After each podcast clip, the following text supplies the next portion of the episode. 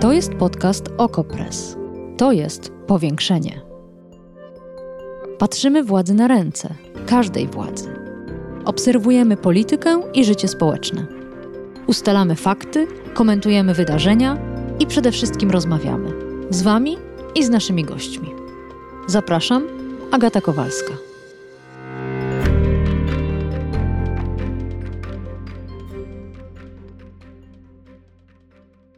Czwartek, 24 lutego, Rosja napada Ukrainę, a Ukraina z całych sił się broni. Siłą swoich władz, siłą armii, siłą cywili i, co okazuje się równie ważne, siłą symboli. W poniedziałek, 28 lutego, prezydent Wołodymir Zełański podpisuje wniosek o członkostwo Ukrainy w Unii Europejskiej. Dzień później Parlament Europejski zbiera się na nadzwyczajnej sesji i głosuje za poparciem tego wniosku. Wynik? 637 głosów za, 13 przeciw, 26 wstrzymujących się. Mija tydzień od ataku Federacji Rosyjskiej na Ukrainę, a swoje wnioski o akcesję do Unii Europejskiej składają Gruzja i Mołdawia. Wiele osób, w tym publicznych, przyklaskuje tym działaniom. Na demonstracjach słychać Ukraina w Unii teraz. Pytanie, czy to są realne żądania? A może te wnioski Ukrainy, Gruzji, Mołdawii to tylko symboliczny gest, figa z makiem pokazywana Putinowi? Czy Bruksela może potraktować poważnie wniosek o akcesję kierowany do niej z państwa będącego w stanie wojny? O tym wszystkim porozmawiamy dzisiaj w powiększeniu. Zapraszam.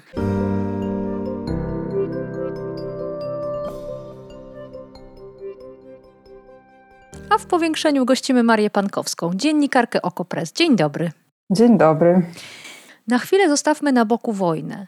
Czy Ukrainę i Unię łączy jakaś formalna relacja, bo wszyscy pamiętamy dobrze, że w 2014 roku rewolucja wybuchła właśnie wokół tematu europejskich ambicji Ukrainy i niepodpisania przez ówczesnego prezydenta Janukowycza umowy stowarzyszeniowej. Wtedy wybuchły protesty, które doprowadziły ostatecznie do kompletnej zmiany władzy, do odseparowania się Ukrainy od Rosji. Co było potem? Jaki jest teraz status Ukrainy względem Unii Europejskiej? Bardzo słusznie przypominasz, że, że mm, w zasadzie cała rewolucja Euromajdanu rozpoczęła się od tego, że Janukowycz odmówił podpisania umowy stowarzyszeniowej z Unią Europejską, a były takie plany. Mm, Ukraina miała takie, taką umowę podpisać.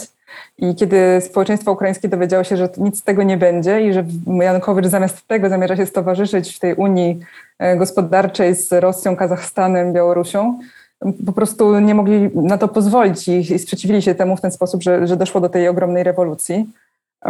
No i rzeczywiście w 2014 roku, kiedy no, rewolucja wygrała, e, doszło do podpisania umowy stowarzyszeniowej między Unią a Ukrainą.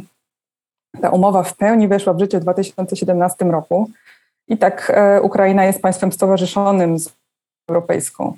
I co to w praktyce oznacza? No właśnie, co no, to znaczy? no właśnie, tak, no bo, no bo bycie stowarzyszonym w tym przypadku oznacza to, że Ukraina jest w strefie wolnego handlu z Unią Europejską, ale też e, zobowiązała się, że przyjmie, e, że, że jakby wdroży ogromne reformy, żeby zbliżyć się, e, zbliżyć swoje prawodawstwo do prawodawstwa unijnego, żeby też e, jakby instytucjonalnie upodobnić się do Unii Europejskiej. Także ta umowa już od czterech lat, nie, pięciu lat prawie mm, jest w życiu i działa. E, w tym czasie Ukraina podjęła sporo reform i tam w 2020 roku w grudniu Unia wydała raport na temat tych postępów, e, które Ukraina do tego czasu poczyniła i no, w niektórych miejscach jest zadowolona z tych mhm. postępów, no i w niektórych innych miejscach jest tych postępów zadowolona mniej. Mhm. E, także no, taki jest status quo. Ukraina ma jeszcze sporo do zrobienia w tej kwestii, żeby, e, żeby te reformy, zwłaszcza w domenie korupcji, e, praworządności, czynić. Także do tej pory, do, do czasu, kiedy ten wniosek został złożony, taki, taki był status quo. Mhm. Ja rozumiem, że Ukraińcy podejmują wysiłek, żeby implementować część prawa unijnego, żeby utrzymywać e, standardy, które pozwalają spełniać tę umowę stowarzyszeniową. Pytanie tylko po co? To znaczy, czy perspektywą jest mhm. członkostwo mhm. w Unii Europejskiej i czy ta perspektywa została jakkolwiek, kiedykolwiek określona czasowo? Czy rzucono jakąś datą? Czy wiemy, jaka była, jakie były plany Brukseli, czy wszystkich krajów członkowskich wobec Ukrainy, zanim wybuchła wojna? To znaczy tak, jak ta umowa była podpisywana, jak e, prezydent Poroszenko podpisywał ją w 2014 roku, powiedział wtedy, że to jest pierwszy krok ku wstąpieniu Ukrainy do Unii Europejskiej. E, natomiast e, patrząc z punktu widzenia prawa, taka umowa stowarzyszeniowa nie jest pierwszym krokiem e, do członkostwa. To nie jest nigdzie zapisane, nigdzie w ten sposób nikt o tym nie mówi. Mhm. Więc oficjalnie to nie było powiedziane, to był bardziej taki symbol tej woli Ukrainy, by do Unii Europejskiej w pewnym momencie dołączyć. Mhm. Czy była na mapach, w planach Unii Europejskiej? No z całą pewnością z punktu widzenia dyplomacji tak, bo, bo ten, ta umowa stowarzyszeniowa też była efektem tego, co Polska robiła w kontekście Partnerstwa Wschodniego. To, te umowy były elementem tej polityki Partnerstwa Wschodniego, którą objęto między innymi Ukrainę. Um, więc Polska się o to starała, niektóre kraje to wspierały, na przykład Szwecja, ale e, nie jest też tak, że w Unii Europejskiej wszyscy mówią jednym głosem w takich sprawach. Jest sporo krajów, które co do zasady bardzo ostrożnie podchodzi, podchodzi do rozszerzenia Unii, a, a tym bardziej do rozszerzania mm -hmm. jej na wschód. Mm -hmm. No to tym bardziej. Czym jest ten podpisany w pierwszy poniedziałek wojny przez Zełenskiego wniosek o członkowstwo? Symbol, akt sprzeciwu i oporu wobec Putina, czy coś więcej? E, wszystko to naraz, co powiedziałaś, bo z jednej strony oczy, oczywiście symbol, e, taki no, ogromny, zwłaszcza w momencie konfliktu zbrojnego, ale też e, najważniejszą rzeczą, jakie dane państwo członkowskie, państwo, dany kraj może zrobić, żeby wejść do Unii Europejskiej, to jest o to poprosić. Hmm. Więc takie oficjalne poproszenie, prośba wysłana przez Załęckiego jest początkiem mhm. E, wejścia do Unii Europejskiej w, w, sensie praktycznym, bo na taki wniosek oficjalny, mm, i tutaj wchodzi ta ścieżka legislacyjna mhm. stricte, musi zareagować najpierw Komisja Europejska. Ona to musi przeanalizować, czy to ma sens. E, często wysyła takie kwestionariusze do państw członkowskich z pytaniami, e, co, jak, jak, jak działa dany kraj. Tutaj mamy już tę umowę stowarzyszeniową, więc coś tam komisja wie. Potem wydaje rekomendację oficjalną, którą przedstawia Radzie Europejskiej, czyli głowom państw członkowskich. I te głowy państw członkowskich muszą jednomyślnie dojść do wniosku, że to jest świetny pomysł, żeby dany kraj wszedł do Unii Europejskiej, a w zasadzie nie wszedł, tylko żeby został oficjalnym kandydatem. Bo e, zanim dany kraj w ogóle będzie mógł wejść do Unii Europejskiej, musi dostać oficjalny status kandydata. Mhm. E, więc na to się muszą zgodzić głowy państw członkowskich. Musi się też na to zgodzić Parlament Europejski zwykłą większością. No i tu wiemy, że Parlament się zgodzi. A no Pytanie... no właśnie, zatrzymajmy się, bo powiedziałaś, pierwszym, w pierwszym kroku to Komisja Europejska podejmuje działania, ale tutaj już dzień później Parlament Europejski zabrał głos. Czy ta akceptacja miała jakiekolwiek znaczenie w tej ścieżce, którą opisujesz? W tej ścieżce nie, w takim sensie stricte legislacyjnym, ale e, no, rezolucje Parlamentu Europejskiego zawsze mają to znaczenie polityczne. I tutaj tak ogromny konsensus ze wszystkich, e, strony wszystkich sił politycznych e, w parlamencie pokazuje, że, że z tym już w sensie formalnym nie byłoby problemu, gdyby doszło do tego, że parlament zostałby zapytany, czy się zgadza na to, żeby dany kraj był kandydatem. No już w zasadzie wiemy to, żeby wtedy powiedziałby tak, no bo teraz powiedział tak w rezolucji, która prawnie wiążąca nie jest, ale właśnie jest takim e, znakiem woli politycznej. No, chyba, że było to jednak znak e, czasów wojny, e, kiedy mm. parlament sobie zdaje sprawę, że przyjęcie Ukrainy w najbliższym roku, jak niektórzy postulują, jest absolutnie niemożliwe, a trudno głosować przeciw w, takiej, e, w takim okresie, kiedy symbole mają ogromne znaczenie, to pokazuje najlepiej wysiłek, o którym mówiłam na początku. No dobrze, ale to przejdźmy jeszcze raz do tej szybkiej ścieżki, bo o taką apelują między innymi prezydenci dziewięciu krajów Unii. To cytuję listę za Tomaszem Bieleckim z Polityki. Polska, Czechy, Słowacja, Litwa, Łotwa, Estonia, Słowenia, Bułgaria, a później tu też Bielecki dopisuje, apel poparł prezydent Chorwacji, a następnie rząd Węgier. O jakiej szybkiej mhm. ścieżce mowa? Mm, znaczy w sensie prawnym takiej ścieżki e, nie ma i to też jest e, jakby chyba pomysł rządów państw członkowskich, które podpisały taką deklarację.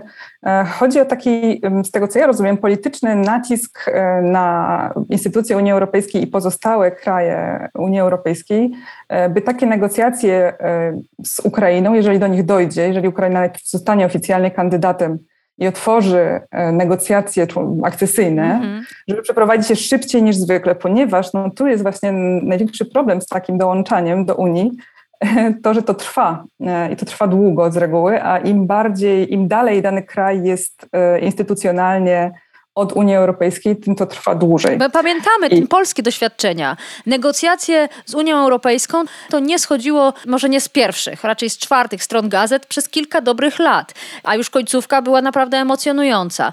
To rzeczywiście wedle ciebie nie da się skrócić? Przede wszystkim, żeby to skrócić, to um, musiałaby być ogromna wola polityczna ze strony całej Unii Europejskiej. E, a obawiam się, że tej woli w tym momencie może nie być. Znaczy, um, możemy mówić o symbolach w czasie wojny, natomiast kiedy przyjdzie do konkretów, e, to Unia Europejska może zachować dużą, daleko posuniętą zachowawczość ze względu na to, że wpuszczając e, dany kraj do Unii Europejskiej, no bierze na siebie wszystkie potencjalne problemy e, z tym krajem. I wiemy już, że wiemy. też ogólnie... Wiemy, że są to problemy, wiemy. Wszyscy e, no słuchacze no i słuchaczki też wiedzą, o co może chodzić. No tak, już teraz na zachodzie Europy jest duży sceptycyzm co do rozszerzania Unii Europejskiej w ogóle, już nie mówiąc teraz o Ukrainie, ale nawet o kolejnych krajach. Kiedy Chorwacja weszła w 2013 do Unii, mówiło się, że teraz to ho, ho nieprędko jakikolwiek tak. kolejny kraj, bo, bo są po prostu problemy z krajami, które już w Unii są. No już wiemy, że są problemy z Polską i Węgrami. Niektórzy mówią, że to rozszerzenie w 2004 roku było po prostu mm -hmm. przedwczesne. Mm -hmm. Więc um, no i też Unia miała problemy z Brexitem. Będzie się zastanawiać po 10 razy, czy, czy dany kraj wpuścić do siebie. A Czarnogóra, która jest najbliżej e, wejścia obecnie do Unii, negocjuje już 10 lat swoje członkostwo. Mała Czarnogóra.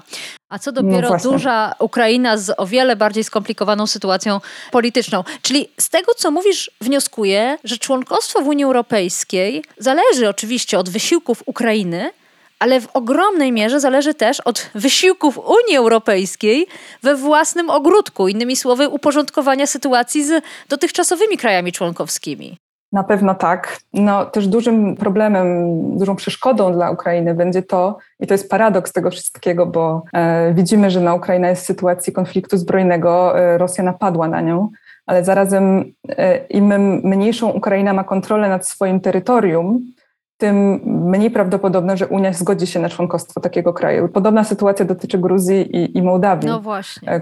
które też zgłosiły się ostatnio do, do członkostwa po prostu Unia, zgadzając się na przyjęcie takiego kraju, brałaby, zapraszałaby do siebie zbrojny konflikt potencjalnie. I to też trzeba zrozumieć, e, że wspólnota, która jakby w kwestii militarnej nie do końca dobrze działa, nie chce brać na siebie takiego konfliktu potencjalnie, bo nie wie, czy będzie mogła go rozwiązać, a raczej wie, że nie będzie mogła. Ale to właśnie to, co mówisz, stoi w zupełnej sprzeczności z marzeniami i hasłami, które słyszałam na demonstracjach w Warszawie. Tam Polacy zwłaszcza krzyczeli Ukraina w Unii. Teraz, nawet pojawiało się to hasło teraz, y, ze względu na to, że jest konflikt zbrojny, że jest wojna w Ukrainie, że tę Ukrainę chcielibyśmy przytulić, i hmm. pomóc jej. A ty mówisz, właśnie z tego względu Bruksela sobie absolutnie nie może na to pozwolić. Czyli innymi słowy, Unia Europejska to jest twór na czas pokoju. Zdecydowanie tak. Jakby jest dzieckiem czasów pokoju mm. i, i na takie czasy została przewidziana. To nie jest dobry sposób na rozwiązywanie konfliktów zbrojnych. Przede wszystkim w ogóle nie jest takim sposobem, bo, bo nie potrafi ich rozwiązywać. Już nawet konflikt na Cyprze e, jest problemem dla Unii Europejskiej i część krajów mówi, że, że też kandydatura i członkostwo Cypru to był błąd e, ze względu właśnie na to, że, że tam jest nierozwiązany konflikt. Także e, no, zdecydowanie Unia Europejska nie ma środków, by rozwiązać konflikt zbrojny w Ukrainie i, i członkostwo, choć jest, byłoby wspaniałym, pięknym gestem, mogłoby na Unię Europejską sprowadzić też dużo problemów. Dlatego myślę, że będzie Unia bardzo ostrożna w konkretnych krokach. Maria Pankowska, dziennikarka Okopres, bardzo serdecznie dziękuję za rozmowę. Dziękuję bardzo. Powiększenie. Podcast Okopres. Prowadzenie Agata Kowalska. Podcast znajdziesz na stronie Okopres i w Twojej ulubionej aplikacji do podcastów. Redakcja OKO.press działa od 2016 roku. Jesteśmy obywatelskim narzędziem kontroli władzy, obecnej i każdej następnej. OKO.press utrzymuje się z Waszych darowizn. Wesprzyj nas, byśmy mogli działać dalej.